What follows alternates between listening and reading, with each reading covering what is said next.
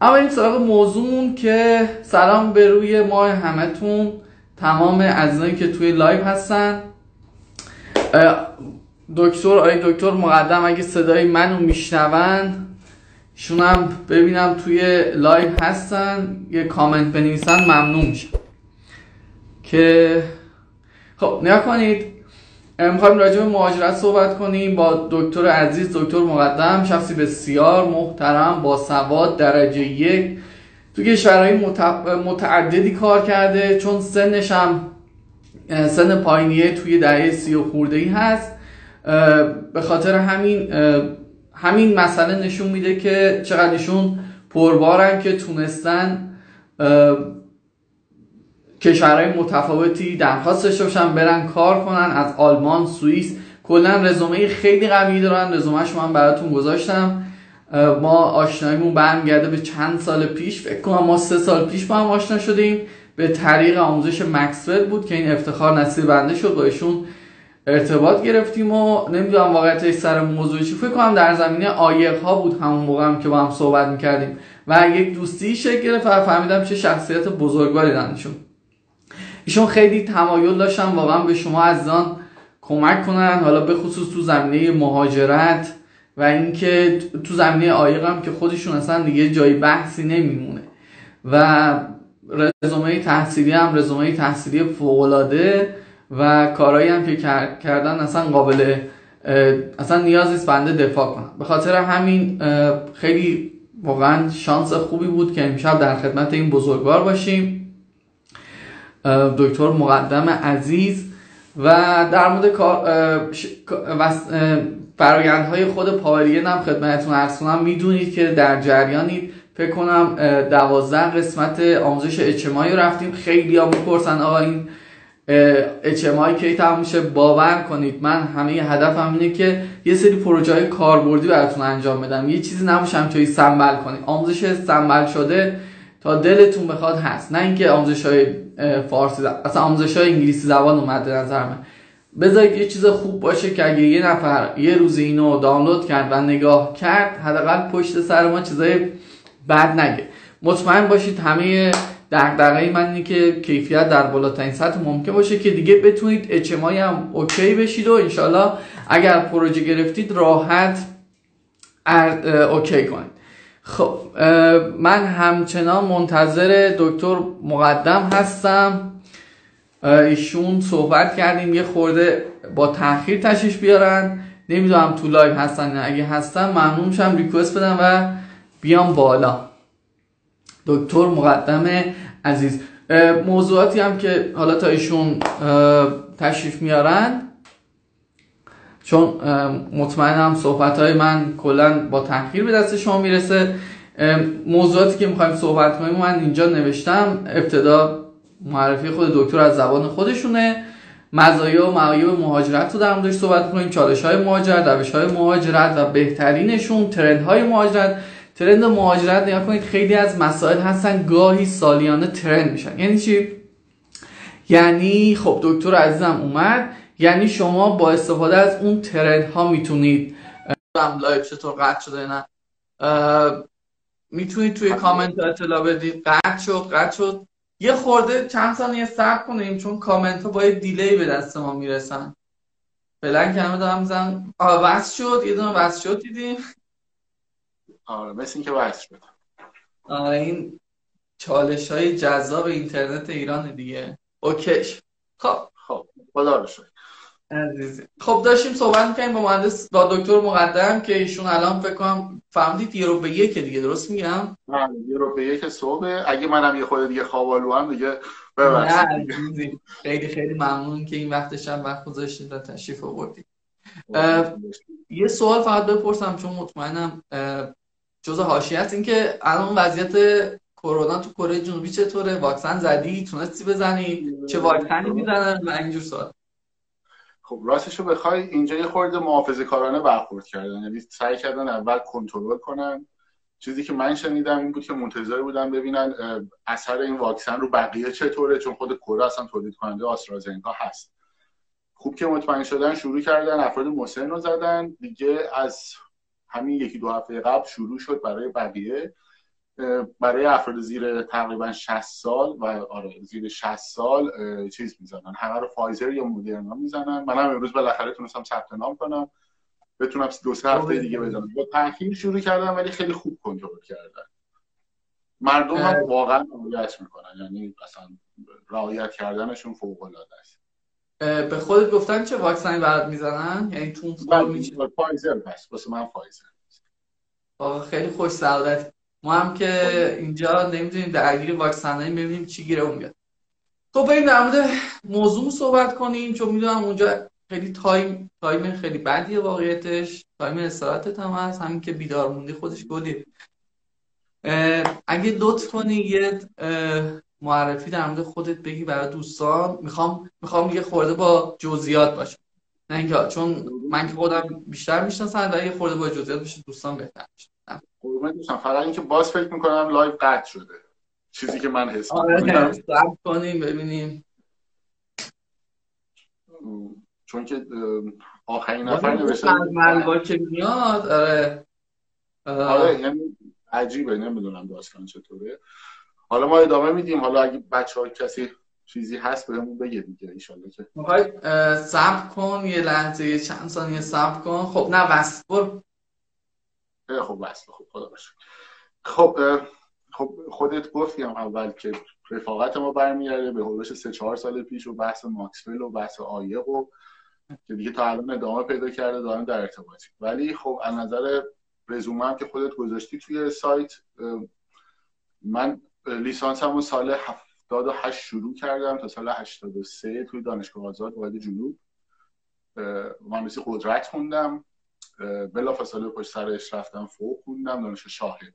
هیچ وقت آدم کنکوری نبودم متاسفانه، ولی خب خیلی خوش شانس بودم که همیشه با آدمای خیلی بزرگی کار کردم تو دانشگاه. دوره‌ای که ما بودیم فوق‌العاده بود. همزمان با فوق لیسانس هم کارمو شروع کردم. شرکت فنژنراتور خب عملاً قدیمی ترین و بهترین شرکت خصوصی تو زمینه تعمیر و تولید ماشین‌های الکتریکی دوار هست. دکتر گرزه توی کلامتون یه ثانیه. یکی از دوستان نوشته بود که کامنت ها که میاد بالا تصویر شما پایینه، تصویرتون خوب دیده نمیشه. خب جسارت نمیشه، من کامنت ها رو بستم ولی وسط موضوعات دوباره کامنت ها رو باز میکنم. دوستان که سوال دارن بپرسن، حتما برمیگردیم و جواب میدیم. حالا یه تعدادشون رو برسیم جواب میدیم، ولی در حال حاضر کامنت ها بسته است و خدای نکرده بی احترامی به کسی نباشه. بفهم. قربونت بشم. 3-4 سال خب فنژنراتور بودم. بعد بنا به دلایلی که بین شرکتی بود من رفتم شرکت ماکسول جنراتور یا همون پارس جنراتور. 3 سالم اونجا بودم، دفتر طراحی اونجا بودم و مجددا برگشتم فنژنراتور رو. فقط زمینه ماشینای دوار کار کردم که بعدش دیگه خب شرایطم درست شد و رفتم آلمان دانشگاه درسن. باز در زمینه آیک شروع کار کردم و 3.5 سال تقریبا دکترام طول کشید. 3.5 سال دکترا رو تموم کردم و بلافاصله دوره فوق دکترا رو شروع کردم دانشگاه دراتس اتریش. اون هم باز زمینه آیک بود و اونم تقریبا زیر 1 سال تموم شد که بلافاصله دوباره ادامه برگشتم آلمان و دانشگاه درسن همچنان دانشگاه توی هیئت علمی و تو کارهای تدریس و تحقیق بودم. تا اینکه دیگه حالا ادامه لایو میگم که حالا بچه‌ها که میخوان کار آکادمیک بکنن تو دانشگاه چطور هست. دیگه تصمیم گرفتم از دانشگاه بیام بیرون و وارد صنعت شدم. هلوش 1 سال و خورده یه شرکت آلمانی به نام EBM پاپس کار کردم. عملا خیلی شرکت بزرگیه، 14,000 نفر نیرو داره و اینکه 3 شیفت تولید داره و توی آلمان همچین چیزی خیلی چیز عجیبیه. کارشون بیشتر کار طراحی تو گروهی که بودیم بچه‌ها طراحی مغناطیسی می‌کردن. همون موقع باز باهات در تماس بودم و یادت باشه. بعد از اون رفتم سوئیس، نزدیک 3 سال شرکت فوندل بودم. فوندل قدیمی ترین شرکت و اصلا بیشتر پتنت‌های آیک الکتریکی ماشین دوار اصلا پودر و مارکا پتنت شرکت فوندل. توی اونجا بودم، کار تدریس می‌کردم اونجا، کار مدیر پروژه بودم. بیشتر تمرکزم روی خودروهای الکتریکی بود چون سر بحث جدیدی بود، چون فقط نه تنها آیه بود، بحث پالس بود و رایس تایم‌های بالا خیلی سریع. و بعد از اون دوباره پیشنهادی شد کره جنوبی و الان تقریبا 3-4 ماهه که کره جنوبی هستم. یه شرکتی از پس هیمسان که بچه‌ها اصولا فکر می‌کنم با سوئیچ گیراش بیشتر آشنا باشن چون خیلی معروفه توی دنیا از نظر کیفیت. بخش ترانس داره، بخش نفت داره، بخش ساختمان داره که خب با من کاری نداره و موتورسیکلتاش توی ایران خیلی معروفه. یه بخش هم داره که بخش موتورها و جنراتور واسه از موتورهای خیلی کوچیک در حد چند صد کیلووات شروع میشه تا در حد 15 مگاوات و اینکه با تعداد قطب حتی تا 30 قطب هم تولید میکنن. به شما تون قسمت آخری هستید بکن درست میگم؟ بله بله، من تو بخش موتورها و جنراتورها هستم و کارم اونجا خب تمام مباحث آیقی شرکت دیگه، از موتورهای فشار ضعیف تا فشار قوی، از بحث خرید مواد، طراحی، تعمیر، همه چی دیگه خب دیگه اینجا مسئولیتش با من. این خیلی خلاصه سعی کردم. نه عالی بود، مرسی، ممنون. امیدوارم که همچنین اول تنت سالم باشه و همچنان همین مسیر موفقیت آمیزی که داشتی رو ادامه بدی و ما هم که در کنارتون موانع رفیق خوشحال و خوشحال‌تر.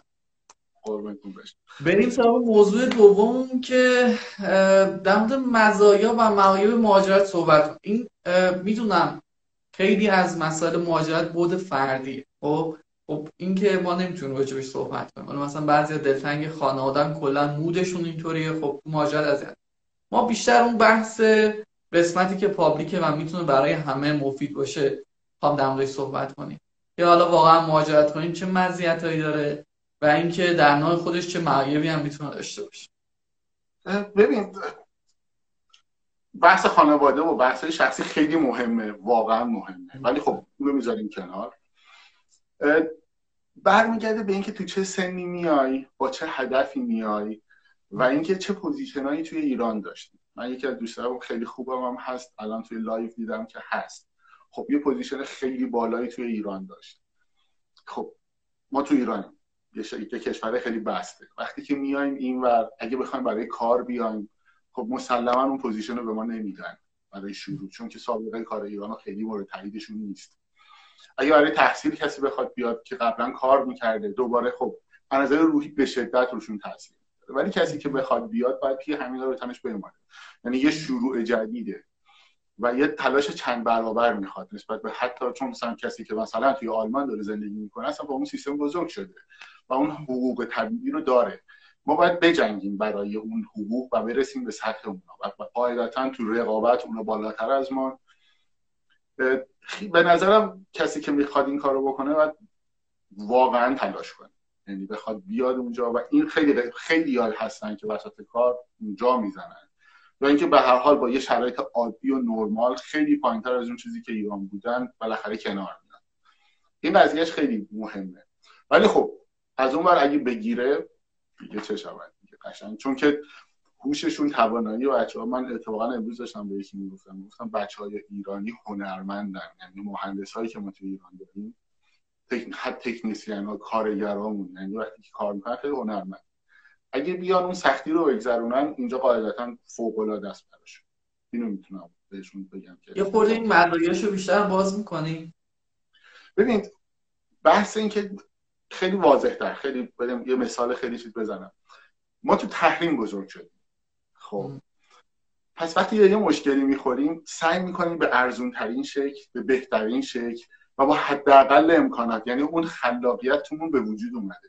خب این خیلی حرفه. اینجا خب همه مثلا توی کره، توی آلمان، سوئیس، اتریش همه یه فرم دارن، میگن خب اوکی خارج از این فرمه ما چیکار کنیم؟ نمیتونن کاری بکنن، یه چیزی جدید ایجاد بکنن. ولی خب این بچه‌هایی که میان با اون خلاقیتی که دارن مثلا به ارث بردیم، باش بزرگ شدیم، خیلی کارا میتونن بکنن و خیلی سریع جاشون رو وا میکنن. خب وقتی هم که جاشون وا شد خب به شدت خب اینجا میگه شایسته سالاری بیشترین حرفو میزنه دیگه. وقتی که تو کارت خوب باشه به سرعت پیشرفت میکنی، با توجه به پیشرفتی هم که میکنی خب ممکنه شرکت‌های بزرگتر بیان سراغت، به حقوق بهتری بتونی از همون شرکت بگیری، پوزیشن‌های بیشتری بگیری. این خیلی واسه این خیلی چیزه.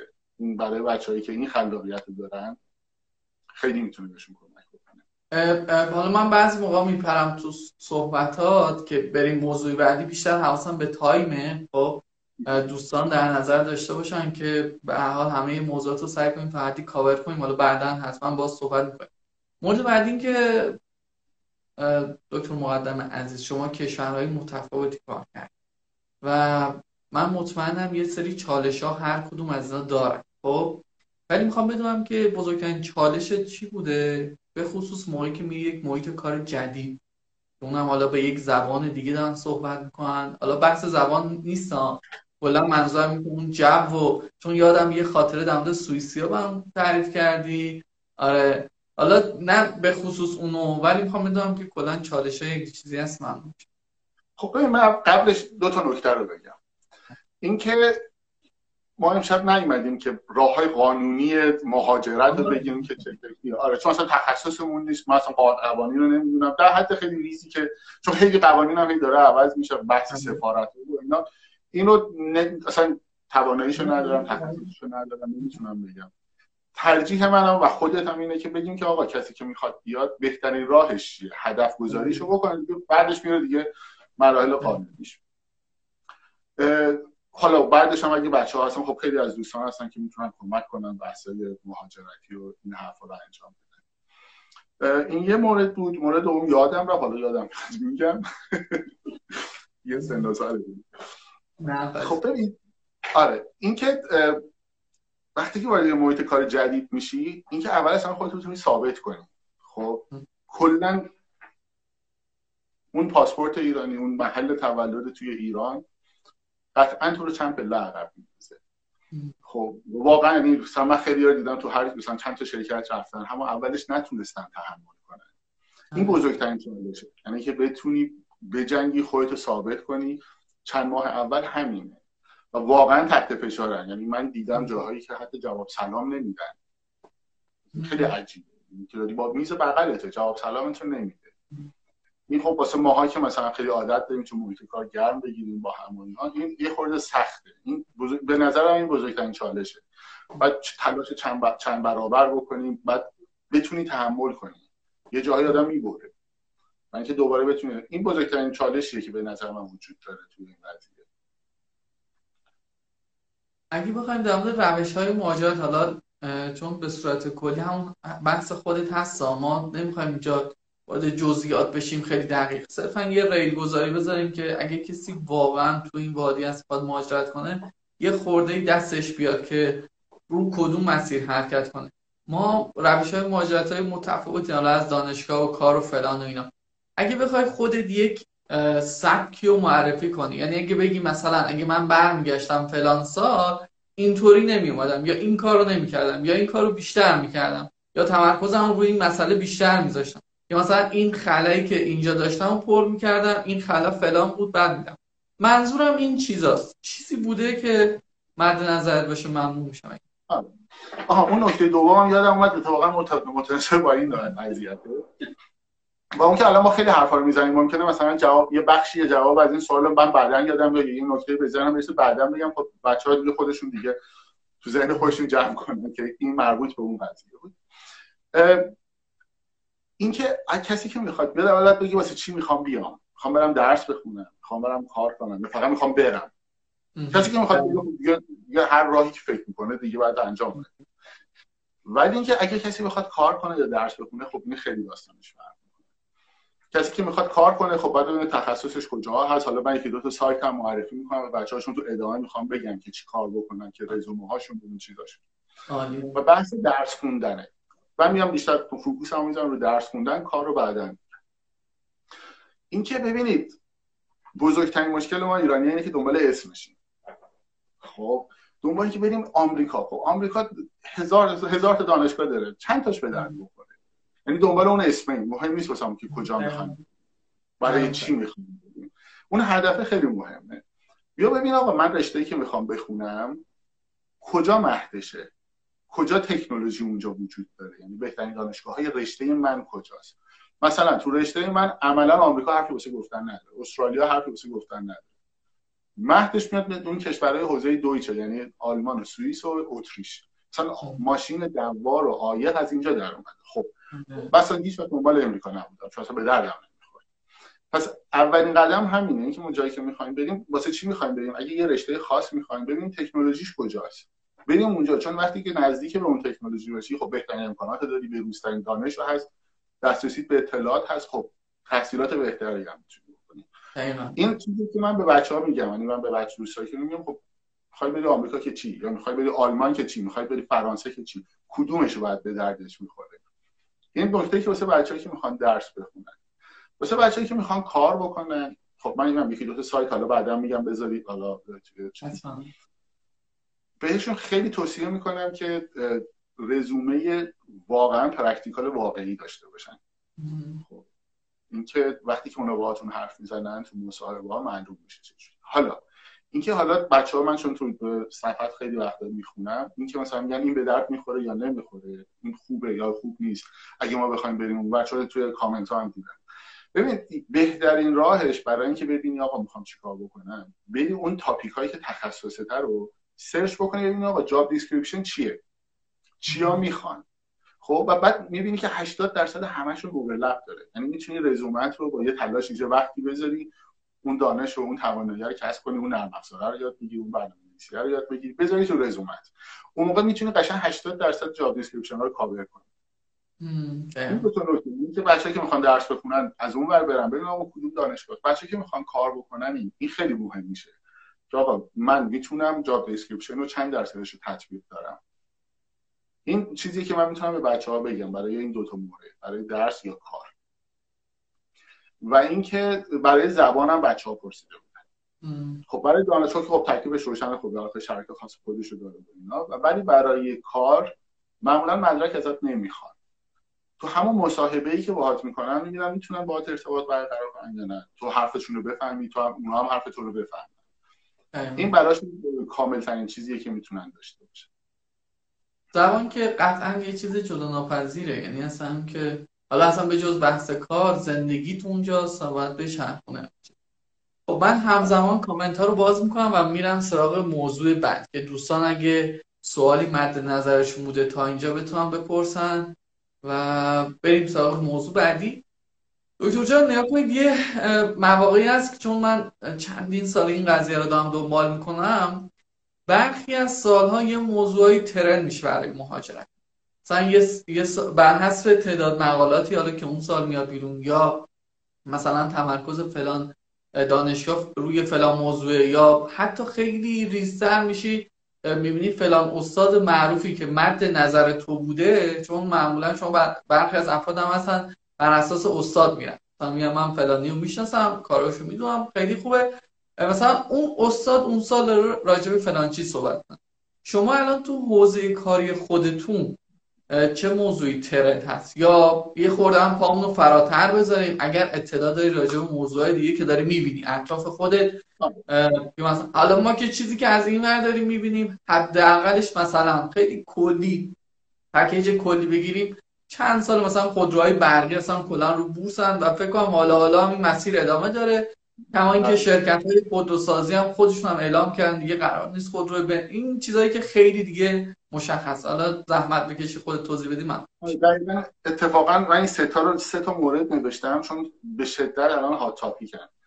دقیقاً هم بحث خودروهای الکتریکیه. ببین من تا حدودی از آمریکا اطلاع دارم و حالا اون اروپای مرکزی که خب فرانسه، آلمان، اتریش و این کشورهایی که دارن کار خودرو میکنن، به شدت چیزی که هر روز داره بیشتر میشه بحث الکترونیک قدرت، بحث طراحی‌های برده‌هاست، طراحی بردهای فشار قوی، فشار ضعیف، بحث کنترلی روشونه، بحث طراحی مدارس. حالا من تخصص ندارم ولی بی‌نهایت کار براش هست، یعنی عجیب و غریب. یعنی شما پیجا رو باز می‌کنید بخواید چک بکنید همین الان شاید 500 تا به راحتی کار پیدا بکنید توش، به راحتی. بحث دوم که با اونم به شدت ها تاپی بحث باتریاست، بحث طراحیشونه، بحث ترمال منیجمنتشونه، این خیلی کاربرد داره، یعنی اونم خیلی کار داره. و موضوع سومش الان چون حالا خودت بهتر می‌دونی بحث طراحی ماشین می‌کنی ببخشید بحث طراحی مغناطیسی ماشین موتورها برای خودروهای الکتریکیه، چون بحث هیرپین اومده دیگه، سیم پیچی قدیم نیست دیگه، شده بحث هیرپین. بحث های آیقیش خیلی متفاوت شده. بعد بحث اتصال مستقیم به گیرباکسه که موتور با روغن خنک میشه، اصلا این سه تا موضوع عجیب و غریب الان کار براشون زیاده. مثلا پاور الکترونیک که بود و هنوز داره بیشتر میشه، چون هر سری خب سیلیکون کرباید اومد، الان NAG این چیزی که جدید اومده به شدت سریع، گالیوم ناتراید همچین چیزی اگه اشتباه نکنم، چون که مثلا عجیب و غریب داره کار میکنه با تلفات پایین و خب خیلی ریسپانس بالایی داره. الان این سه تا موضوع به شدت هاته، مثلا یعنی بی‌نهایت براشون کار هست. این بحث برقی خودمون و اینکه خب مثلا گل قضیه هم که کامپیوتر دیگه، بحثی که بچه‌ها که کار کامپیوتر میکنن به خصوص پروگرامینگ، اونم کار خیلی زیادی داره. اصلا یه چیزی که حالا مثلا من چند سال سنی هم نداریم ولی متوجه شدم جایی که بازار سرمایه در حرکته، کلاً خیلی علمم با سرعت بیشتری پیشرفت میکنه. چند وقت پیش من نگاه میکردم شرکت تسلا موتورهایی رو داره طراحی میکنه، داره توی بعضی از خودروهاش هم به صورت تست پیاده‌سازی کرده که اصلا ساختارش تا الان حتی توی همین چیزایی که ما داریم میبینیم نیست. یعنی انقدر بحث پیشرفته شده که مقالات خودشونو دارن، تیم تحقیقاتی خودشونو دارن، چه بسا حتی اون موتور رو اطلاعاتشو بیرون هم نده، چون ما معمولا اینطوری عادت کردیم که فلان پیپر رو میاری در مورد فلان موتور صحبت کرده، یه مدل خاصش ما بیا بهبودش بده، در نهایت فکرمون یه شرکت ممکنه بیاد سرمایه گذاری کنه رو. ولی اینقدر این بازار سرمایه قوی شده که اصلا خودشون آرندی خیلی خفن و خودشون دارن و با سرعت خیلی بالایی هم پیشرفت میکنن. این قضیه آره خیلی جالبه.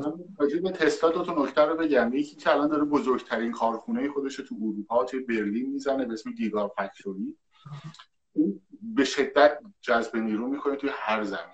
یعنی بچه‌ها توصیه میکنن تو لینکدین برن بحث تسلا، تو گیگافکتوری اصلا چون که کارخونه تازه داره ساخته میشه و دارن جذب نیرو میکنن. این برای بچه‌ها که دنبال کارن. و بعد بحثایی که تکنولوژیشون نمیدن بچه‌ها در جریان، حالا یه خود تکنیکالش کنیم بعد دوباره ادامه میدیم. بحث 800 ولت بود توی خودروهای الکتریکی، چون 400 ولت بود زمان شارژ خیلی بالا بود و همه سوئیچ می‌خواستن بکنن رو 800 ولت که بتونن زمانو بیارن تا 15 دقیقه تا 19 دقیقه زمان شارژ آوردن برای 400 کیلومتر. اما عجیب و غریب ماجرا این بودش که تسلا با همون 400 ولت داره همچنان این کارو میکنه و هیچ کی هنوز نمیدونه چطور. ولی فقط تنها خودرویی که الان 800 ولت تولید شد تایکان پورشه بود که با 800 ولت داره کار میکنه و شارژ میشه. متاسفانه آره نه اینکه خیلی خوب، متاسفانه بازار ایران هم تو زمینه خودرو خیلی ایزوله است و حالا مثلا خودت هم تو ایران بودی دیگه، این باعث میشه که کسایی که حتی تو زمینه تعمیرات هم کار کنن عقب باشه. مثلا حتی ماشینای خیلی ساده‌ای که مال خیلی سال پیشه، اینا هم تعمیرکاران مثلا واقعا تجربی تا الان یاد گرفتن و متاسفانه حتی اگه یه روزی ما پذیرای خودروهای برقی باشیم، قطعاً بازار تعمیرات اینا خیلی نیروی می‌خواد. یعنی خودش اصلا به نظر من چون چند فکر کنم پارسال بود یا ماریو نگاه می‌کردم که درآمد تعمیرکاران گوشی آیفون از خود شرکت اپل بیشتره و این خیلی جالبه. بعدش هم دیگه اپل تصمیم گرفت به سمتی بره که تعمیرات رو غیر قابل انجام کنه برای بقیه و این سود خیلی زیاد برگرده تو خود شرکت. این شما مجبور باشی به حال گوشیتو بدی به خود شرکت اگر هم نیاز باشه به تعمیر. من میگم که این بازار اگه روزی به ایران برسه، علاوه بر این که حالا خود شرکت‌های خودروسازی میتونن پتانسیل باشن، بحث تعمیرات اوناش به نظر من خیلی ضریب بیشتری داره و امیدوارم که اتفاقات خوب کشورمون بیفته. ان شاءالله. موضوع بعدی در مورد مهارت‌های مناسب بود برای مهاجرت. میدونم که اینم باز توی همون صحبتایی که کردیم یه جورایی پوشش داده شد، ولی بازم یه سری مهارت‌های فردی هست. حالا مثلا ساده‌ترین چیزی که ما میتونیم بگیم خب موقعی که میریم مصاحبه اعتماد به نفس داشته باش، مدل صحبت کردنت، قبلش هم سعی کن به هر حال زبانت هم خوب باشه، خودش یک پوانه که حداقل استرس زبانت رو نداری. حالا چه چیزایی از دید خودت که شاید کمتر در موردش صحبت شده میتونه تأثیر بسزایی بذاره توی مهاجرت خوب؟ ببین دو تا موضوع رو قبل گفتم. یکی این که اون جاب دیسکریپشن ها رو بخونن بچه‌ها که بتونن رزومه‌شون رو چیز کنن. یه موضوع دیگه هم که باز اشاره کردم این بود که رزومه واقعی. ببین توی مصاحبه ها برگ برنده دست کسیه که بتونه اطلاعات فنی بده. ببین خب اینا همشون خب کسی که اونجا مدیره دارن کار میکنن دنبال پرابلم سالور میگردن. اینکه من فقط اطلاعات کتاب ماشین الکتریکی رو حفظ باشم به درد اونا نمیخوره. خب یعنی وقتی ازت یه سوال میکنن باید یه خاطره یا یه مثالی یه چیزی بگی که بگی من اونجا اینو دیدم و اینجوری حلش کردم. پس اون سابقه کاره، اون توانایی فنی کنار کار. چون مثلا یکی ممکنه بهترین شبیه سازی رو بتونه انجام بده ولی وقتی که مدل‌های مختلف ندیده خب نمیتونه هیچ ایده‌ای رو به اون اضافه بکنه. پس اون تجربه خیلی میتونه بهشون کمک کنه. بچه‌ها فقط نشینن پای کامپیوتر. دقیقاً مثلا کسی که داره موتور طراحی میکنه حداقل باید 100 تا 200 تا موتور مختلف فقط دیده باشه بتونه ببینه اوکی این اینجوری کار میکنه. فیزیک مثلا حداقل درس نه. آره خیلی مهمه. دقیقاً وقتی هم که مثلا ازت سوال میکنن میگن که مثلا نظرت چیه؟ حالا بچه‌ای که میخوام دانشجویی برن خب موتیویشن لیتری که ازشون یه سری سوال میکنن چون ازشون میگن طرح موضوع میکنن. مثلا من یادمه برای پستاک که بودم طرح موضوع کردن. خب من نشسته بودم قبلش کلی خونده بودم یه سابقه‌ای هم تو طراحی داشتیم توی بحث ژنراتورها همه اینا رو میکس کردم و بهشون راه حل دادم. گفتم من اگه بیام راه یک رو میرم نشد دو نشد سه. خب اونا منتظر این نبودن و بعد همون باعث شد که من پوزیشن داشته باشم. خب یعنی بتونیم یه تجربه یا با یه مطالعه قاطی کنیم وقتی که میریم مصاحبه جواب داشته باشیم. نه اینکه فقط بگیم اوکی من بلدم شبیه سازی کنم یا من بلدم فقط کار کنم. نه اینکه بتونی راه حل بهشون ارائه بدی وقتی که میری واسه مصاحبه آماده باشی اگه سوال کردن بتونی راه حل بهشون بدی. این چیزیه که من هر جا رفتم چه حالا خودم مصاحبه شدم چه خودم مصاحبه کننده بودم یعنی مصاحبه شونده یا مصاحبه این خیلی چیز مهمی بود چه توی دانشگاه چه توی صنعت. دقیقاً دکتر ما تا الان توی لایوی که صحبت کردیم موضوعاتی که کاور کردیم یک شیب مناسب از موضوعات عادی اومدیم بالا یه خورده تخصصی شد الان بالا. من می‌خوام این شیب رو دوباره کم کنم بیارم پایین و راجع به یه خورده مسئله خود مهاجرت صحبت کنم چون من خودم به خاطر حالا مسئله خدمت هنوز نتونستم برم کشورهای خارجه و از طرفی فرصتش هم واقعا خیلی برام پیش اومده. حالا اطرافیان هستن دوستای خیلی خوبی مثل شما هست که واقعا تعدادشون زیاده من باهاشون در تماسم و این فرصت هست که باهاشون تبادل نظر. حالا دوستانی که دارن این لایو رو نگاه میکنن ممکنه که همچین فرصتی رو نداشته باشن که با کسی حالا رفاقت داشته باشن که اون بر باشه و بتونه باشون راحت در مورد مسائل کیفیت زندگی توی خارج از کشور صحبت. اگه بخوای مقایسه کنی اصلا ما توی این لایو دوستان عزیز نه هدفمون سیاه‌نمایی نه هدفمون نمیدونم روشن کردن چیزیه. ما اینجا فقط می‌خوایم راجع به حق صحبت کنیم و اون تجربیات خودمون. وگرنه ما اصلا این لایو نمیگیم مهاجرت کنیم نمیگیم بمونیم تو ایران. ما داریم میگیم که اینجا اینطوری اونجا اونطوری تصمیم با خودتونه و این صرفا یک بحثه که بتونیم بیشتر آشنا بشیم با مسائل. یه خورده اون قسمت از ذهنمون که در مورد مهاجرت رو سنگین‌تر کنیم. حالا ممنون میشم اگه خودتون بیشتر توضیح بدید. ببین خیلی چیز جالبی یعنی یکی از دغدغه‌های من تو این چند ساله بوده کیفیت زندگی. آره قاعدتاً شما وقتی میرید اروپا استانداردها بحث بیمه درمانی حمایت چون میدونم حتی سلامت روانی خسته‌ای اوکی برو 2 هفته خونه حقوقتو میگیری یا حتی بچه‌ها که دانشجو بودن یکی از دوستام نمیدونم هست تو لایو یا نه مجبور شد 2 بار 3 بار پاشو عمل کنه چند ماه تو خونه بود دانشجو دکترا بود حقوقشو میدادن بیمه حتی 1 سنت پرداخت نکرد. همینا رو که یعنی واقعا متفاوته با ایران. ما هستن خانومایی که مثلا باردار میشن برمیگردن یه کاری ندارن در شرایطی که اصلا عملا تو قانون اساسی نه اینکه حالا قانونی کار توی قانون اساسی آلمان هستش که اصلا اگه این کارو بکنن شرکت جریمه میشه. اما از اینا که بگذریم اینکه ماهاتی که تو ایران حالا من خب تهران بودم بچه‌ها ممکن است تهران یا جاهای دیگه باشن. ببین ماها عادت داریم دور هم جمع شیم شب سر کوچه‌مون مغازه باز بقالی باز میریم میایم هر وقت شب بری غذا میتونی بگیری. اینا خب خیلی جذابه ولی توی اروپا ساعتش مثلا اروپا خیلی جذابه واسه مسافر ولی برای زندگی 6 بعد از ظهر تقریبا 80% همه مغازه‌ها بستن و 8 شب به اونور که عملا تاریکی محض، همه باید بخوابن که فرداش برن سر کار. این خیلی اذیت میکرد منو، و اینکه مثلا خب تا ساعت 6 و 7 سر کار بودم، میومدم خونه، بعضی وقت جایی باز نمود برم چیزی بخرم که شب شام بخورم مثلا. اینا به مرور زمان آدمو مثلا مستهلک میکنه. یعنی ولی خب بعد هدفت رو بذاری که آقا اوکی من شب میام این کارو میکنم، میخونم، کتاب میخونم، فیلم میبینم. یعنی این خیلی اذیت میکنه. از اون طرف خب یه سری مزایا داره که اوکی تعطیلای خوبی داری فلان فلان، اما این برای داستانم هست. و وقتی اومدم کره خیلی خوشحالم. کره رسما 24 ساعت هست، خیلی با زندگی ما توی ایران تطابق داره. این بحثو داره، یعنی بحث مثلا سوشال لایفمون هست. بحث حالا بحث‌های درآمدی هست که این رو بگم که حداقل اموری که ماها یه مهندس صفر حتی یه دانشجوی دکترا میگیره جوری که میتونه هزینه زندگیشو بده، پسنداز هم بکنه. یعنی شما اگه فرض کن فردا بخوای یه موبایل بخری چند ماه باید کار کنی، سیف کنی. یه دانشجوی دکترا میتونه همون فرداش بره گوشی آیفون بخره، حتی پسنداز هم بکنه. یعنی اینقدر توی حقوق دادن همه چیزا رو برای شما در نظر میگیره. اینقدر پول خونه‌ت، اینقدر اجارته، اینقدر هزینه‌های چیزه. اینجور چیزاش خب واقعا جذابه. بحثی که تو هیچ وقت نگران مریضی نیستی، اگه مریض بشم خب همینجوری ساپورت میشم. خب واقعا خب اینا با ایران قابل مقایسه نیست. یعنی ایران خب نداریم اینا رو. و وقتی میایم اولش واقعا شوکه‌ایم که اینقدر حق داریم.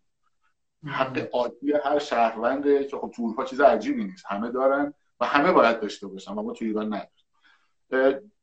بحث کیفیت زندگی خب اینا خیلی مهم میشه دیگه، چون یه امنیت روانی داری وقتی داری زندگی میکنی، کار میکنی، و ما تو ایران اینو متأسفانه نداریم. آره جناب دکتر، حالا ما چون میخوام این وزنی که داریم در مورد مهاجرت کردن و مهاجرت نکردن یه خورده نزدیک هم بشه، من یه خاطره براتون تعریف میکنم که یک عزیزی کانادا بوده و بعد برگشته. شما نظرتون راجع به این قضیه بدید. به هر حال شما اونور بودید، حالا یه خورده کانادا میتونه شرایطش متفاوت بشه ولی اصول کلی نزدیکه.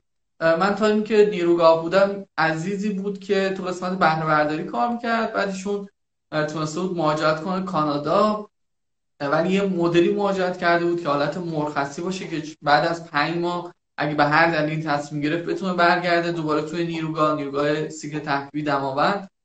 و از نظر سوادم واقعا فرد با سوادی بود. بعد رفته بود و یه مدت اونجا مونده بود، بعد برگشته. بعد برام خیلی جالب بود و اینا، رفتم پیشش که ببینم این قضیه چی بوده، چون به هر حال شما اونم با خانواده مهاجرت کنی و بخوای برگردی واقعا خیلی بر هزینه داره. منظور هزینه مالی نیست، کلا مسائلی که بعد پیش میاد.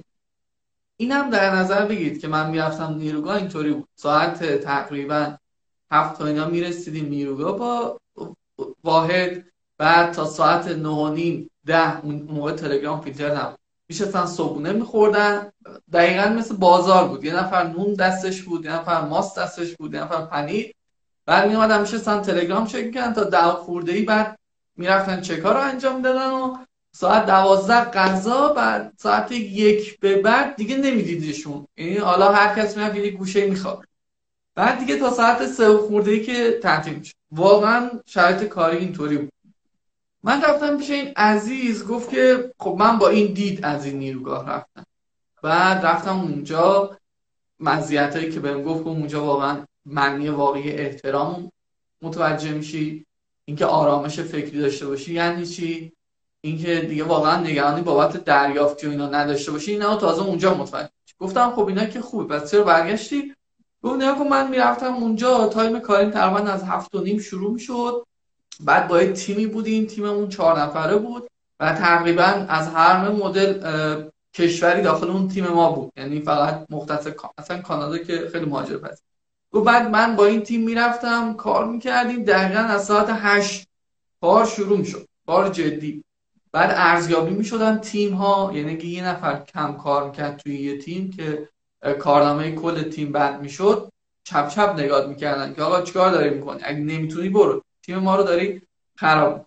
بعد گفت تایم غذا که میشد ما اون موقع یه حالت کارت میزدیم که تایم غذا جزء کارمون حساب نشه و بعدش دوباره برمیگشتیم دوباره کارت میزدیم. و میگفت این عزیزان برای اینکه بیشتر فعالیت من و مثلا گرید بالاتر بگیرن حتی غذاشون زود بخور.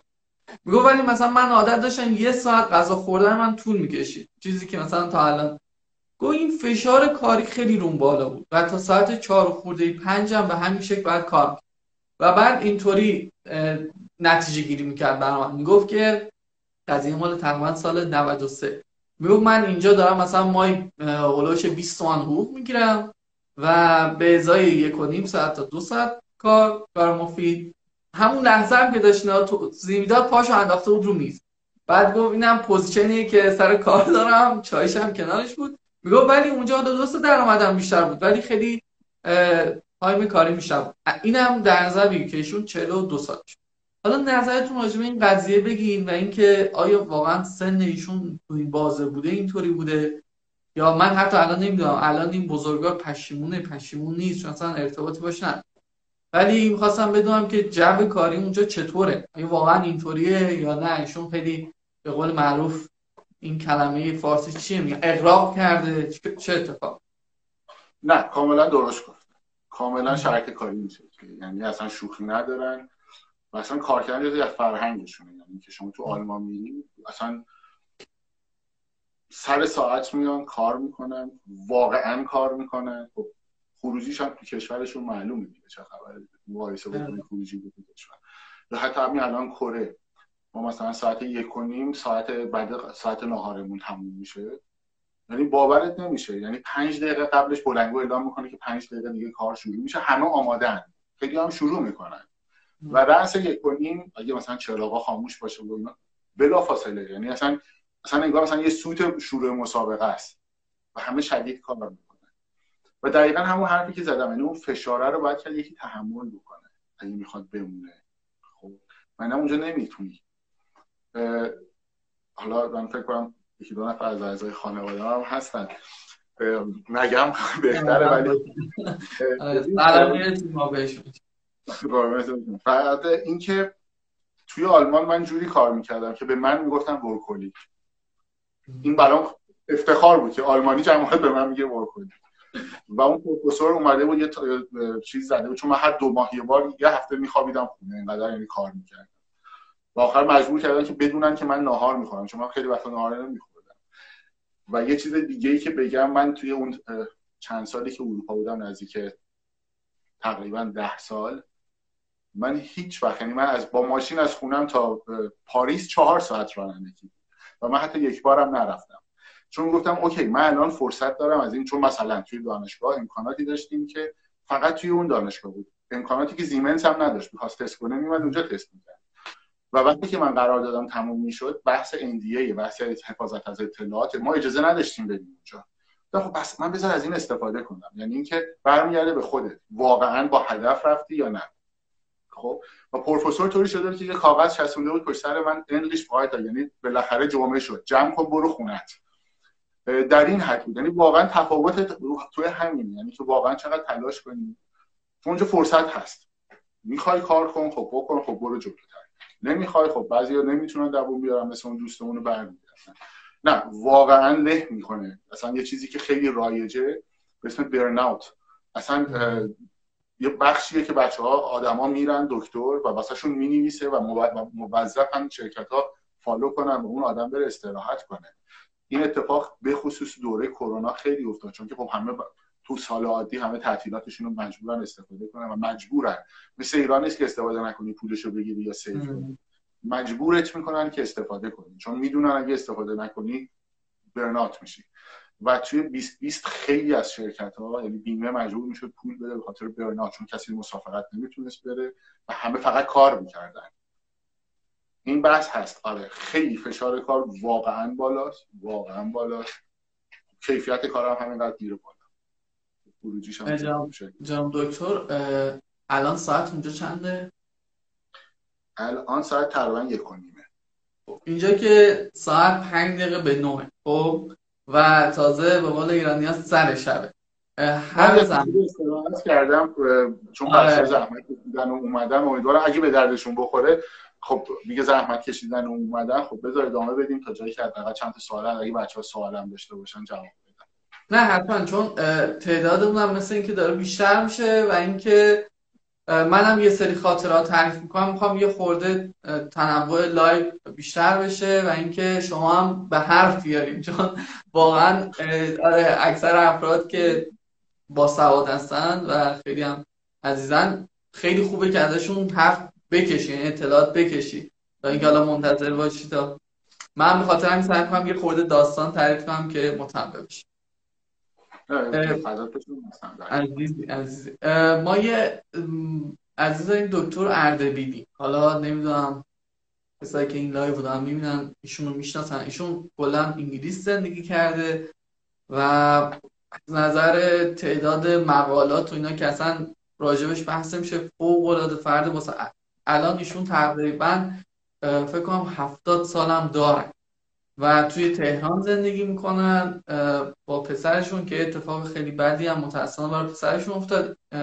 از به این صورت بود که پسرشون هاروارد قبول شد، این پذیرش شد، بعد زمان ترامپ بود رفت دانشگاه، یه تایم اومد سر بزنه، متأسفانه دیگه نذاشتن بره آمریکا و کلا آیندهش نابود شد. الان سرباز.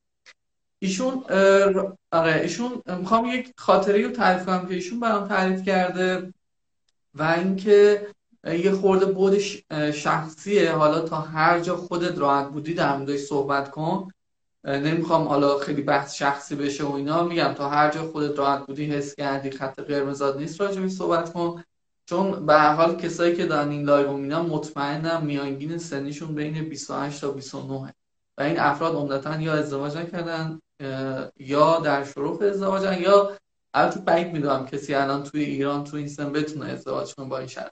ولی حالا به هر حال خاطری که ایشون تعریف کرد این بود که موقعی که من رفتم اونجا یه دوستی داشتم که ایشون هم با ما اومد و ایشون از اون عزیزایی بود که کلا فاز ازدواج با خارجی‌ها داشت، یعنی اصلا اینکه از چیزای ذهنیش بود، رویاهای ذهنیش بود. بعد گفت ازدواج که ازدواج خیلی موفقی هم بود، بعد از کار خودش که تو زمینه برق بود جدا شد، رفت شد خلبان، یعنی این فرصت براش پیش اومد که علایقش اونجا دنبال کنه، یعنی از نظر حالا همین درآمد و اینا. گفت بعد یه اتفاقی برای این بنده خدا افتاد و اینم در نظر بگیرید که مثلا 15 سال از ازدواجشون گذشته بود و اینا صاحب فرزند شده بودن. بعد خانومش گفت، خانومش آلمانی بود، گفت که خیلی رسمی یه سال از این مراقبت کرد، سال بعدش گفت که فایده نداره، من دارم یه سر مریضداری میکنم و این صحبت ها و خیلی محترمانه بلش کرد رفت.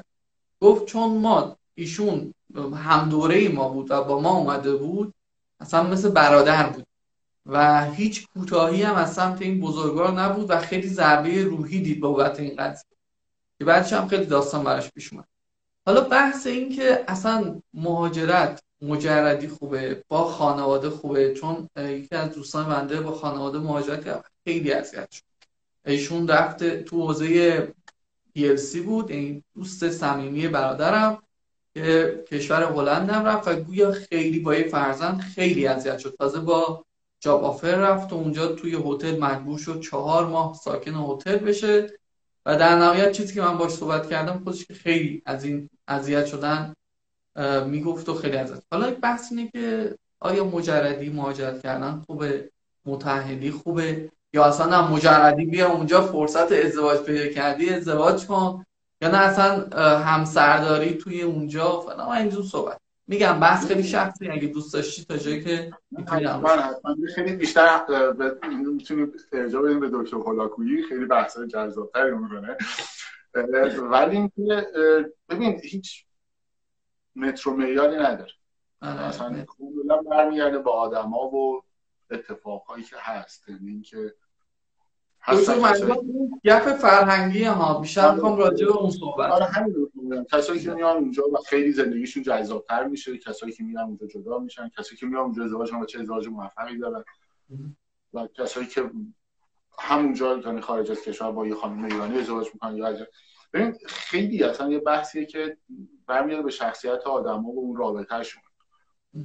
خیلی من خیلی هر مدلی بگی من آدم دیدم، یعنی رابطه دیدم که به شکل‌های مختلف یا آدم‌ها پیدا کرده یا از هم پاشیده. برمیگرده به اون که کسایی که میخوان بیان، خب اگه مثلا اگه بتونن با هم دیگه خیلی، چون سخته به خصوص اولش واقعا سختی داره.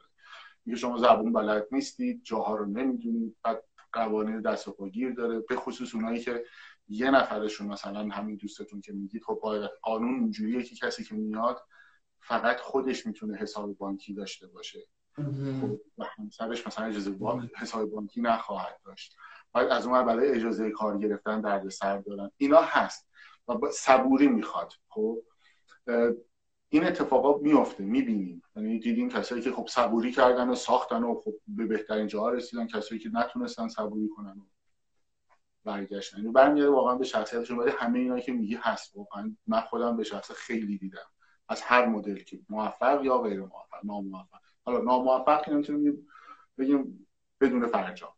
آره چیزی نمیشه، به قول شما نمیشه صفر یکی به قضیه نیا که حتی اگر کسی هم ازدواج میکنه و حالا به هر دلیلی اتفاق میفته، به هر حال مسیر زندگی و هم ما که اینجایی هم ممکنه خلاف بگیریم، دو چیز عجیب غریبی نیست.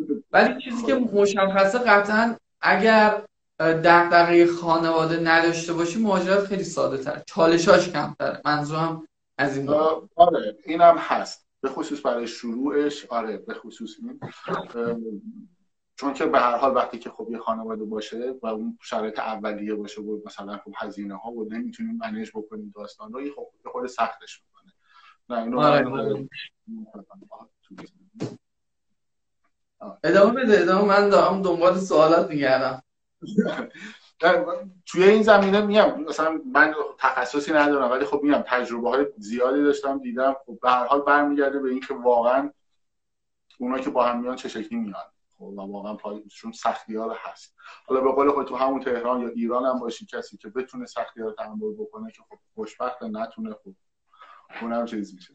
ولی برای شروع به خصوص بچه‌ها که سنشون پایینه، نه بهتره که بیان و یه خورده مثلا شرایط رو تجربه کنن، خودشون رو بشناسن، تو جا بگیرن، ریشه پیدا کنن و موقع واسهشون خیلی بهتره. به خصوص به قول خودت هم الان کسی تو این سن و سال که نمیتونه ازدواج کنه. آره نه اصلا واقعیتش حالا نمیخوام بحث ویدیو خیلی غم انگیز بشه، ولی اینکه مهاجرت کلا شده یک چالش در ایران به خاطر اینکه درهای مملکت بسته است. یعنی اگر این مسائل پاسپورت و این گیر و گورا نبود، افراد اصلا راحت میرفتن 4 تا کشور دیگه میدیدن، ببین اصلا میخوره به استایل زندگیشون، نمیخوره، چجوریاست، 2 تا 4 تا میکردن و خیلی راحت است. بخوام خیلی ساده بگم مثل لباس خریدن، میرید اونجا 4 تا پیرن میاره میذاره جلو، یکی رو میپوشی میبینی به تنت میاد، یکی رو میشی میبینی اصلا به نمیخوره، دوست نداری، واقعا همینطوری. ولی چون ایران خیلی مسئله داره، مهاجرت شده اینطوری که یک سنگی که فقط یه بار میتونیم پرتابش کنیم. یعنی اگه رفتی و خدایی نکرده اتفاقات بدی افتاد میتونی برگردی، ولی قطعا برات هزینه داره. بازم میگم منظورم هزینه‌های مالی نیستم، کلا حتی ممکنه اطرافیان تمسخرت کنن، رفتی برگشتی فلان، هست این مدلی ها هست واقعا. و میگم متاسفانه شرایط ما یه خورده اینطوری حاد شده که ما امروز بشینیم راجع به مهاجرت صحبت کنیم. ولی خب امیدوارم که وضعیت کشور و به خصوص منطقه همین همسایه بغلیمون روز به روز بهتر بشه و افراد بتونن زندگی خیلی بهتری داشته باشن. باید موافقم ایشالا. امید به خدا. خب من برم سراغ سوالات و بعد برمیگردیم سوالاتی که اینجا پرسیدن در خیلی تعدادشون زیاده. سوالات ممکنه خیلی جزئی باشن یا کلی باشن. من سعی می‌کنم اونایی که به تیپ اون می‌خورن و در مورد PLC خیلی پرسیدن. کلاً تجربه‌ای داری با PLC؟ من خودم کار نکردم، ولی اینکه دوستان هستن که دارن کار میکنن. اینم جزء مواردیه که خب مثلا یک کشور صنعتی میام. راجع به حالا سوئیس رو من میذارم کنار، چون راجع به سوئیس بعد یه توضیح بدم به بچه‌ها. ولی مثلا کشور مثل آلمان، فرانسه، هلند و اتریش، چیزایی که من دیدم، یا حتی کشورهای اسکاندیناوی، چیزایی که اصلا جزء مثلا نون شبشونه، چیزایی که هست به شدت، باز کاریه که همیشه وجود داره براشون. من دیدم بچه‌ای که به راحتی کار پیدا کردن دارن کار می‌کنن. دکتر بابت اقامت و اینا واقعا مسئله، یعنی اگر یه نفر مهاجرت کنه کارش هم اوکی بشه، باید دغدغه بابت اقامت داشته باشه یا نه؟ یعنی کار دوکری شده هم از این بابت دارم. خب ببین بستگی داره دیگه، بستگی به کشور داره. من گفتم باز قوانین انقدر داره عوض میشه، من خیلی اطلاع ندارم تا جایی که من یادمه و بودم توی اون داستان ها. ببین سوئیس اصلا این امکان وجود نداره برای بچه‌ها، برای چون که مثلا شما چون سوئیس جزء اتحادیه اروپا نیست، فقط جزء حوزه شنگنه. خب وقتی میخوای برای یه کار اپلای بکنی، کارفرما باید اول ثابت کنه که توی سوئیس من همچین آدمی رو ندارم، یعنی با سوئیس نشنالیتی کسی پیدا نکردم. بعد باید بره دنبال مثلا اتحادیه اروپا، بگم آقا من یه آدمی تو اتحادیه اروپا هم پیدا نکردم، بعد خارج از اتحادیه اروپا. عملا این غیر ممکنه. خب بچه اصولا اجازه کار به بچه‌های ایرانی به این راحتی داده نمیشه مگر اینکه دانشجو بیان.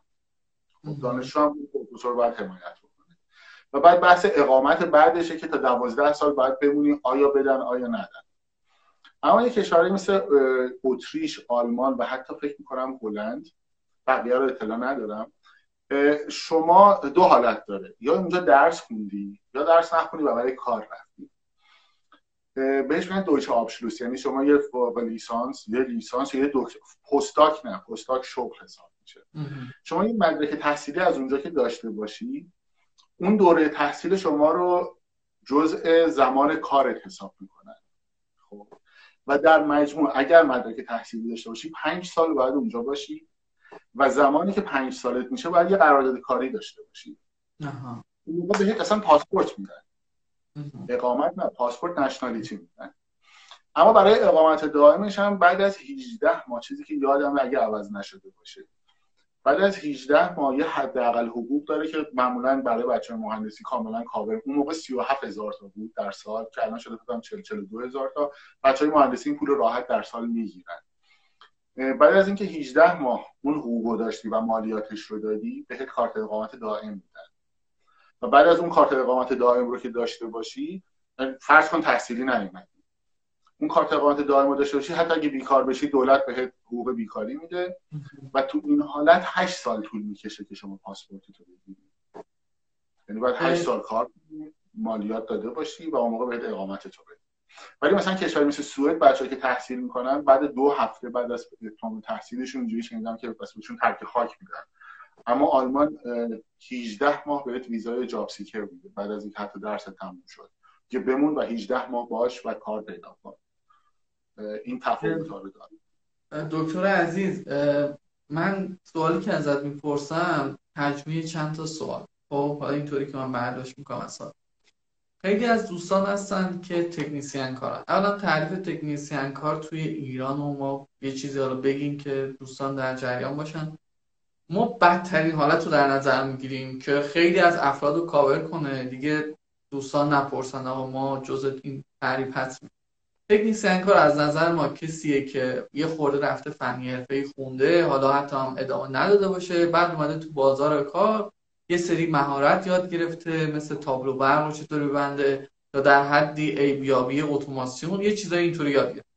پتانسیل اینم داره که بره یه حرفه‌ای نزدیک به همینا هم حالا حرفه‌ای یاد بگیره. حالا مثلا نمیدونم پی ال سی های چینی رو کار کنه، پی ال سی زیمنس رو کار کنه، پی ال سی هایی که مثلا حالا توی اون حوزه یا شهر خودش به حال میتونه روش حساب کنه.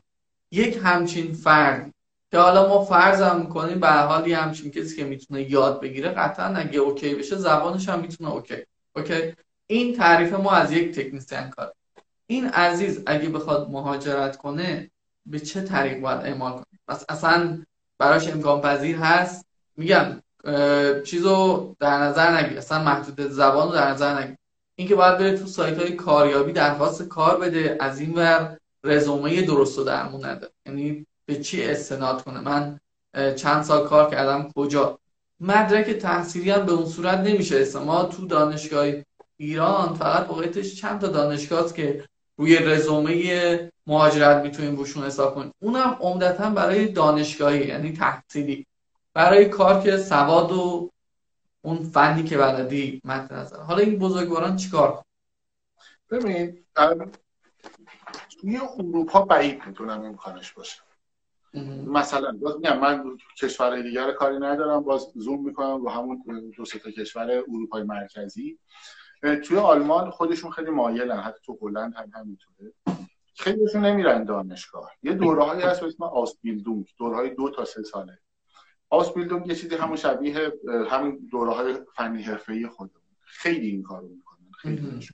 چون تو اون دوره ببین از هرس کردن درخت دارن، تخصصی اون کارو بهشون یاد میدن که اینجوری باشه اونجوری باشه، تا حتی دندون پزشکی، کمک دندون پزشکی یا بچه درس بحث مباحث فنی.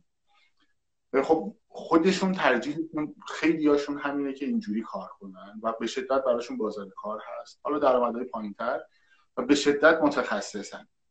تو این زمینه خودشون خیلی نیرو دارن. یعنی من ندیدم بشه اصلا کسی که بخواد از یک کشور دیگه بیاد برای کار بیاد. حالا بچه‌ها دوستان مهاجر هستن که اومدن و خیلی هم کارهای سطح بالا گرفتن حتی، ولی برای کار نیومدن، یعنی به صورت ویزای کار نیومدن. اینجا رو نگه تا چند وقت پیش من یک چیز داشتم، مشاوره داشتم با یه عزیزی و خیلی کیس جالبی بوده. این تا الان این مدلی من ندیده بودم. این بزرگوار صحبت می‌کردیم، میگفت که آقا من اصلا درس نخوندم، یعنی اصلا روی دانشگاه من حساب نکن. بعد کار فنی هم کلا اینطوری، فازش اینطوری بود، کلا اصلا مدل صحبت کردنش.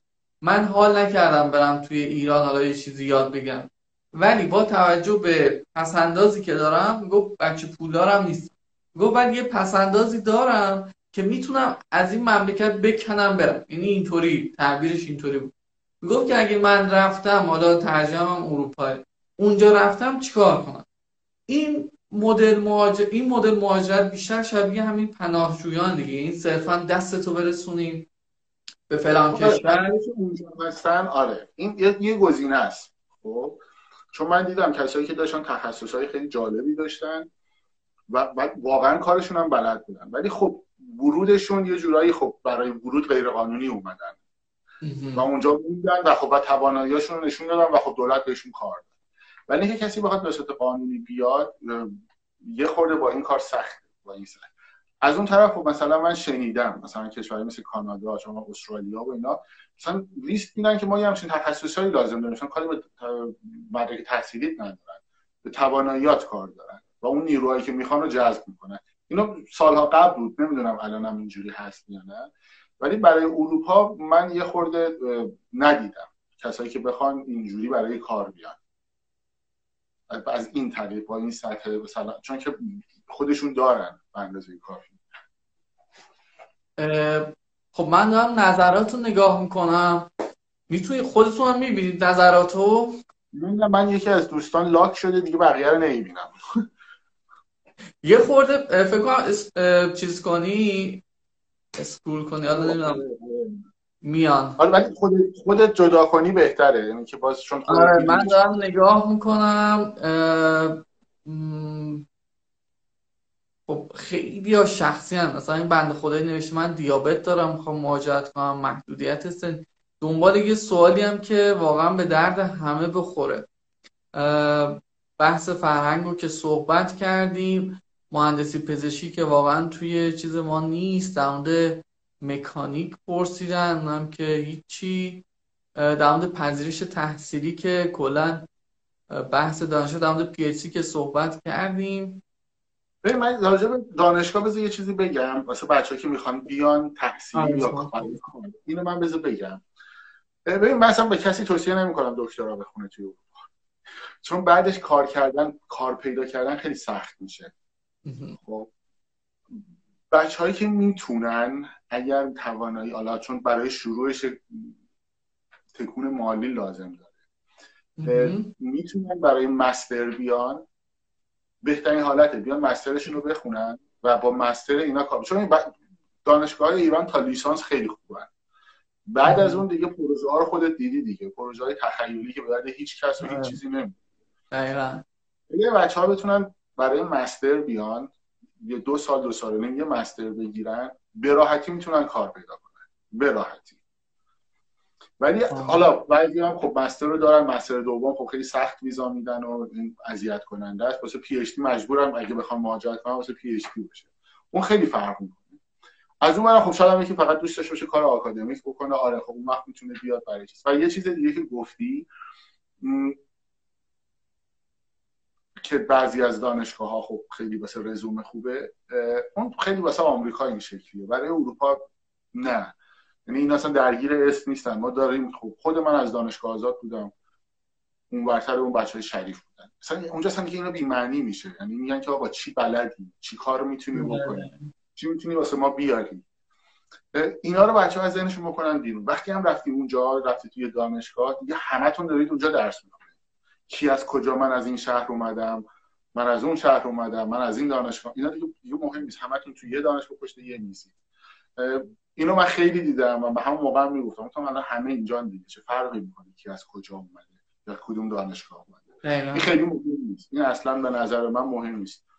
نه اصلا بالا و پایین شما هر کجا این کره خاکی باشی، اون سواد تخصصی شماست که باعث میشه جایی پذیرفته بشین، زیاد درگیر کاغذ و اینا نباشین.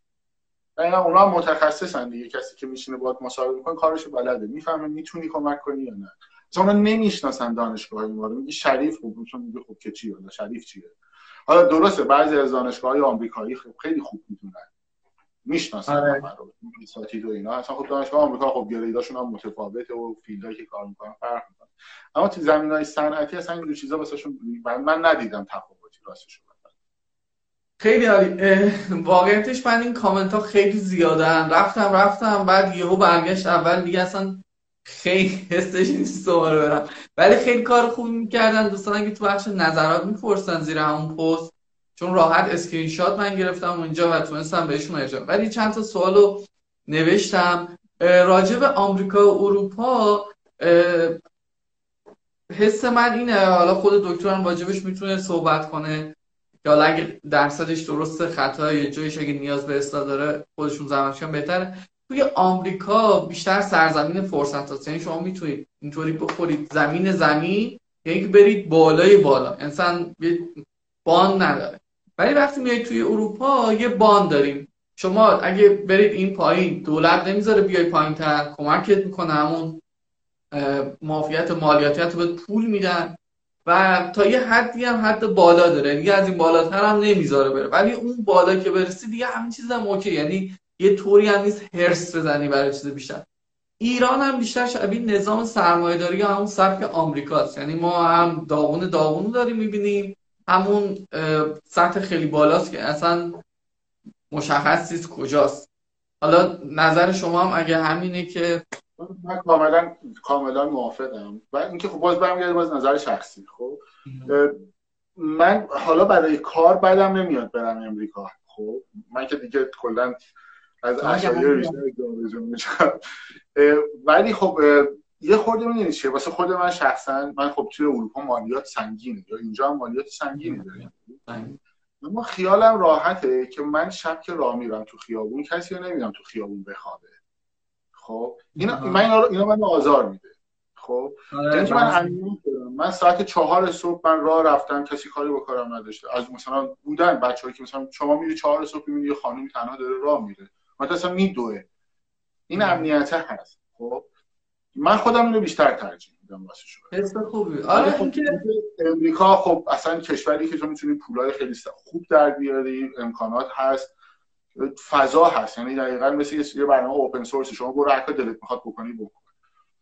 برمیاد به خودت، مثلا میتونی کد بنویسی هر کار میخوای بکنی. ولی توی اروپا اوپن سورس که زنده خیلی جالب. ولی توی اروپا هم محدودت میکنن. خب ولی خب از اون ور هم یه چیزایی بهت میدن که اون محدودیت‌ها اذیتت نکنه. راستش رو بخوام من محدودیت اروپا رو ترجیح میدادم به اون آزادی امریکا. حالا هرچند میگم میخوام بعدم نمیاد برم یه مدت کار کنم ببینم چطوری. نه ما اگه ایران شبیه آلمان بود ما هم ترجیح میدادیم، ما هم راضی بودیم. خب مهندس این دکتر این چند تا من معذرت می‌خوام میگم مهندس، واقعا جسارت نمیشه، بی‌ادبی نباشه، اصلا من به خدا رو شاید بعضی موقع میخوام بگم داوود جان بعد سریع اسلام کنم که تو اصلا ما این حرفا رو هم نداریم، این القاب و اینا من خودم دوست ندارم واقعیتش. سوال پرسیدن که کره جنوبی چطوره، خوبه بده؟ چون کره جنوبی یه خورده در دسترس تره برای ما ایرانی‌ها. نه نیست، در دسترس نیست، من میگم تو آسیا اینا نه، ببین بچه‌ای که دانشگاه میان بچه‌ای خیلی خوبی میان اینجا، معمولا بچه‌ها از دانشگاهی همون که میگی، چون اینجا هم سیستمش امریکایی، دانشگاه خوب ایرانو میشناسن و بچه‌ها خیلی میان برای تحصیل. اما برای کار اتفاقا همین امروز یه نفر از من، چون کسی که باهاش در ارتباطم، گفت یکی رو میخوام تو این زمینه. گفتم از ایران دارم. گفت نه، اینا دنبال کسی هستن که مهم نیست ایرانی باشی یا نه، دنبال کسی هستن که سابقه کار توی خارج از ایران، به خصوص تو اروپا داشته باشه. اون موقع همون آدمو میارن. من مثلا یکی رو می‌خواستم بیارم، کسی که استاد خود منه، دنبال یکی میگشتم، گفتم این خیلی خوبه بیارم. گفت نه. گفتم من از این یاد گرفتم. گفتم نه، کسی که فقط سابقه ایران داشته باشه در ایران نمی‌مونه. برای کار کردن اینا خیلی چششون به غربه به شدت، یعنی اینکه متخصص از غرب میارن. برای کار تو کره نه، اصلا در دسترس نیست، به خصوص اینکه زبان شما اینجا کس، اینجا عملا هیچ کسی انگلیسی حرف نمیزنه. جدی خیلی سخت میشه، هیچ کسی انگلیسی حرف نمیزنه. یاد گرفتن کره. من نمیام، همین میخواستم بگم، وقتی که خودشون ازت میخوان بیای، من خب من مترجم دارم، ولی شما میخوای بیای میگه خب من یه مهندسم، میگه خب مهندسی که زبانم بلد نیستی میخوام چیکار؟ برمیگردن، خاطر همین برمیگردن مثلا خودشون میگن شما بیا من بهت این امکانات رو میدم. نه، متاسفانه برای کار تو اینجا اصلا آسون نیست و منم توصیه نمیکنم. خب کسی که بخواد برای شروع کار به خصوص بیاد، نه اصلا توصیه نمیکنم. ولی همچنان من به همه، یعنی دوستان من میگم، من به همه، حتی بچهای اینجا، به بچهای سوئیس، به همه عمیقا توصیه میکنم به خصوص فنیا برن سمت آلمان. اول آخر منه بهشون. دو تا سوال دیگه مونده برام بپرسن که شرایط کاری تو آلمان، میگه کلا شرایط کاری تو آلمان چطوره؟ منظورشون احتمالاً جو کاریه، چون چند بار در مورد آفیس کاری اینا پرسیده بودن. حالا اگه تجربه چیزی هست. ببینید خیلی خوب شروع میکنن، یا مثلا مدیرایی که شما رو استخدام میکنن باهات خیلی خوب برخورد میکنن، اما جو آفیس گفتم که همون اولش ممکنه دو سه تا آدمی باشن که همه جا هم هستن، تو ایران هم دیگه هست، ممکنه جواب سلامتو ندن حتی. اما مثلا تو چارچوب کار موظف هم باید همکاری کنن، یعنی اون چارچوب کارو چیزی، یعنی کارتو لنگ نمیذارن. اذیت‌های اجتماعی دارید، یعنی اینکه روابط اجتماعی میاد پایین یه مدت. اما برای کار کردن و کار پیدا کردن به شدت خیلی راحت. الان سال 2018 بود فکر کنم، هنوزم همون شرایط باشه، 500,000 شغل تخصصی خالی داشتن و عملا نمیتونن پولش کنن و به خاطر همین شروع کردن حتی به ایرانی‌ها هم ویزا میدادن که بیان اونجا بدون هزینه خودشون بیان کار پیدا کنن. من اینو باز توصیه نمی‌کنم چون هزینه سنگینی داره واسه بچه‌ها. به راحتی میتونید از طریق اینترنت برید سایت‌ها، سایتی که حالا میگم بهت که بنویسی براشون، برن اونجا بگردن، کارا رو پیدا کنن، جاب دسکریپشن‌ها رو بخونن، مصاحبه بگیرن. و یه راه دیگه باز ببخشید اینکه واسه بچه‌ها می‌خوام توصیه کنم که ممکنه حتی مرحله اول سخت باشه، یه قدم بزرگ باشه. من یکی از بهترین دوستام، عزیزانم، بسیار فوق‌العاده‌ن، زن و شوهر بهترینن، یعنی جزو بهترینان تو کدنویسی. خب خیلی اولش نتونستم راحت بیان آلمان. الان لهستان فوق‌العاده بازار کار جذابی داره، چون رشد اقتصادی، بالاترین رشد اقتصادی رو داره، چون که داره توسعه پیدا می‌کنه تو اروپا، بالاترین رشد اقتصادی رو داره حتی تو دوره کرونا. این دوستان اومدن یه سال لهستان، اونجا کار کردن، پول در آوردن به هر حال و از اونجا به راحتی رفتن آلمان کار پیدا کردن. یعنی یک سال بیشتر لهستان نموندن. یعنی میشه بعضی وقتا قدم‌ها رو کوتاه‌تر کرد.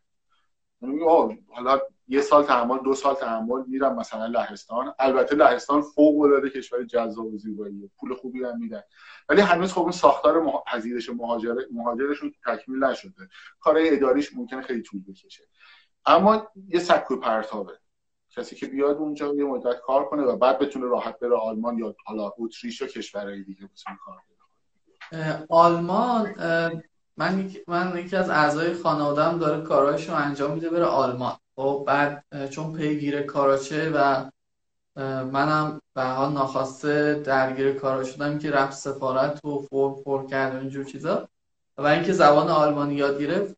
حس میکنم کلا آلمان اگر زبان آلمانی بلد باشی یک گزینه خیلی خوبه برای مهاجرت، چون اصلا خیلی از افراد آلمان نمیرن به خاطر زبانش. و به خاطر این فرصت‌های خیلی خوبی توش به وجود اومده. دقیقاً.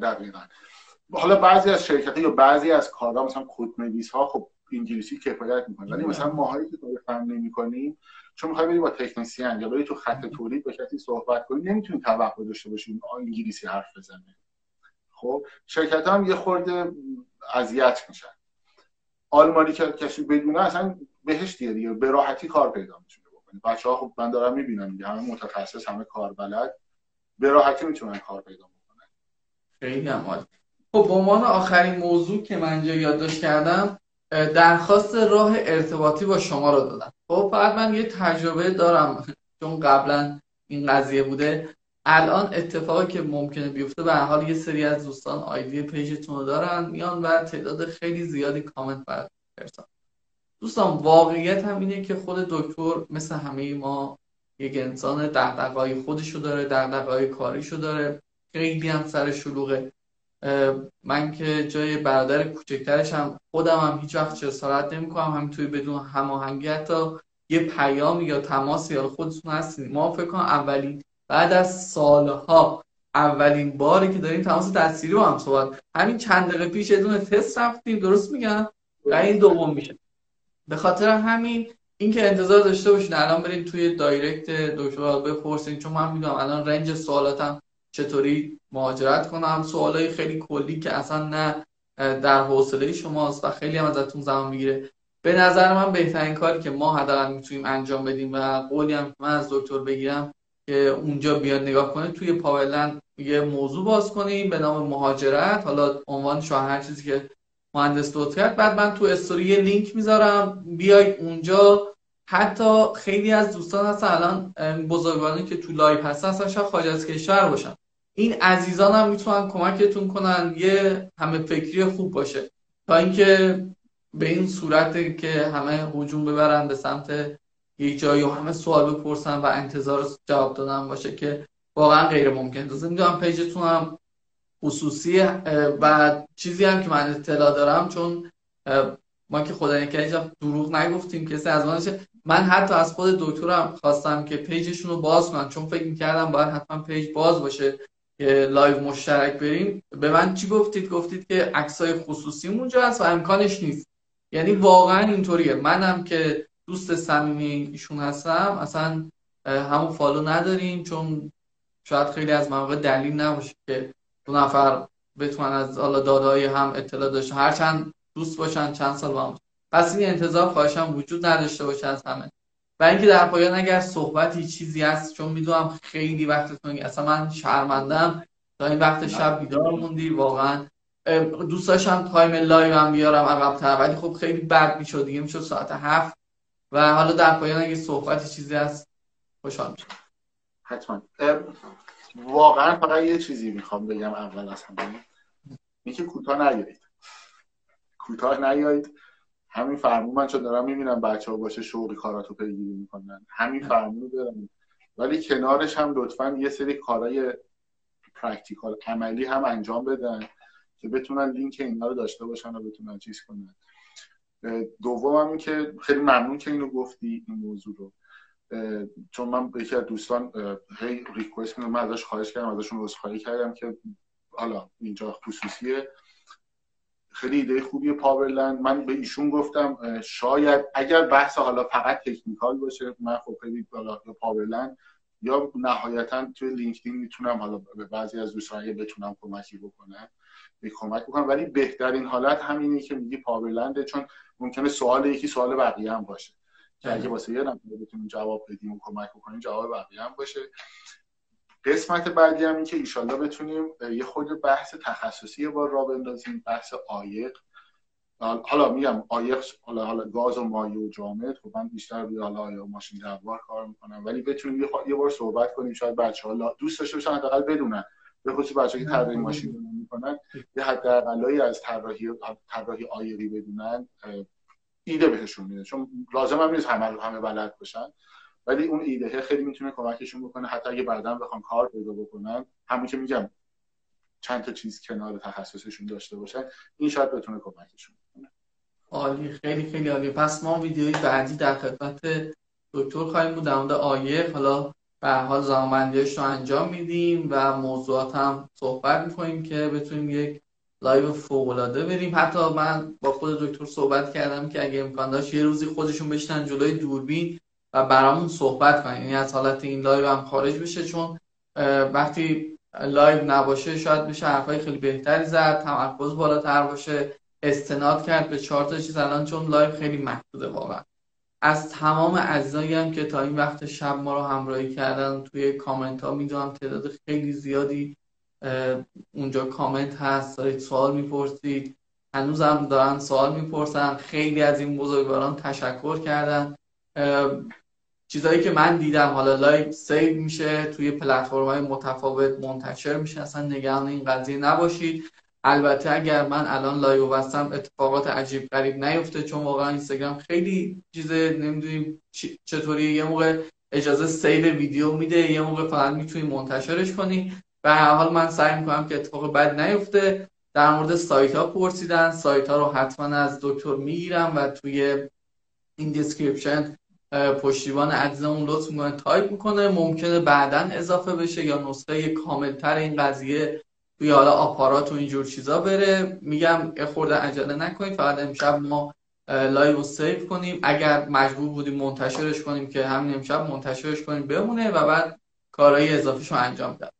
دکتر جان بکنم اگه حرف پایانی چیزی هست مد نظرتونه.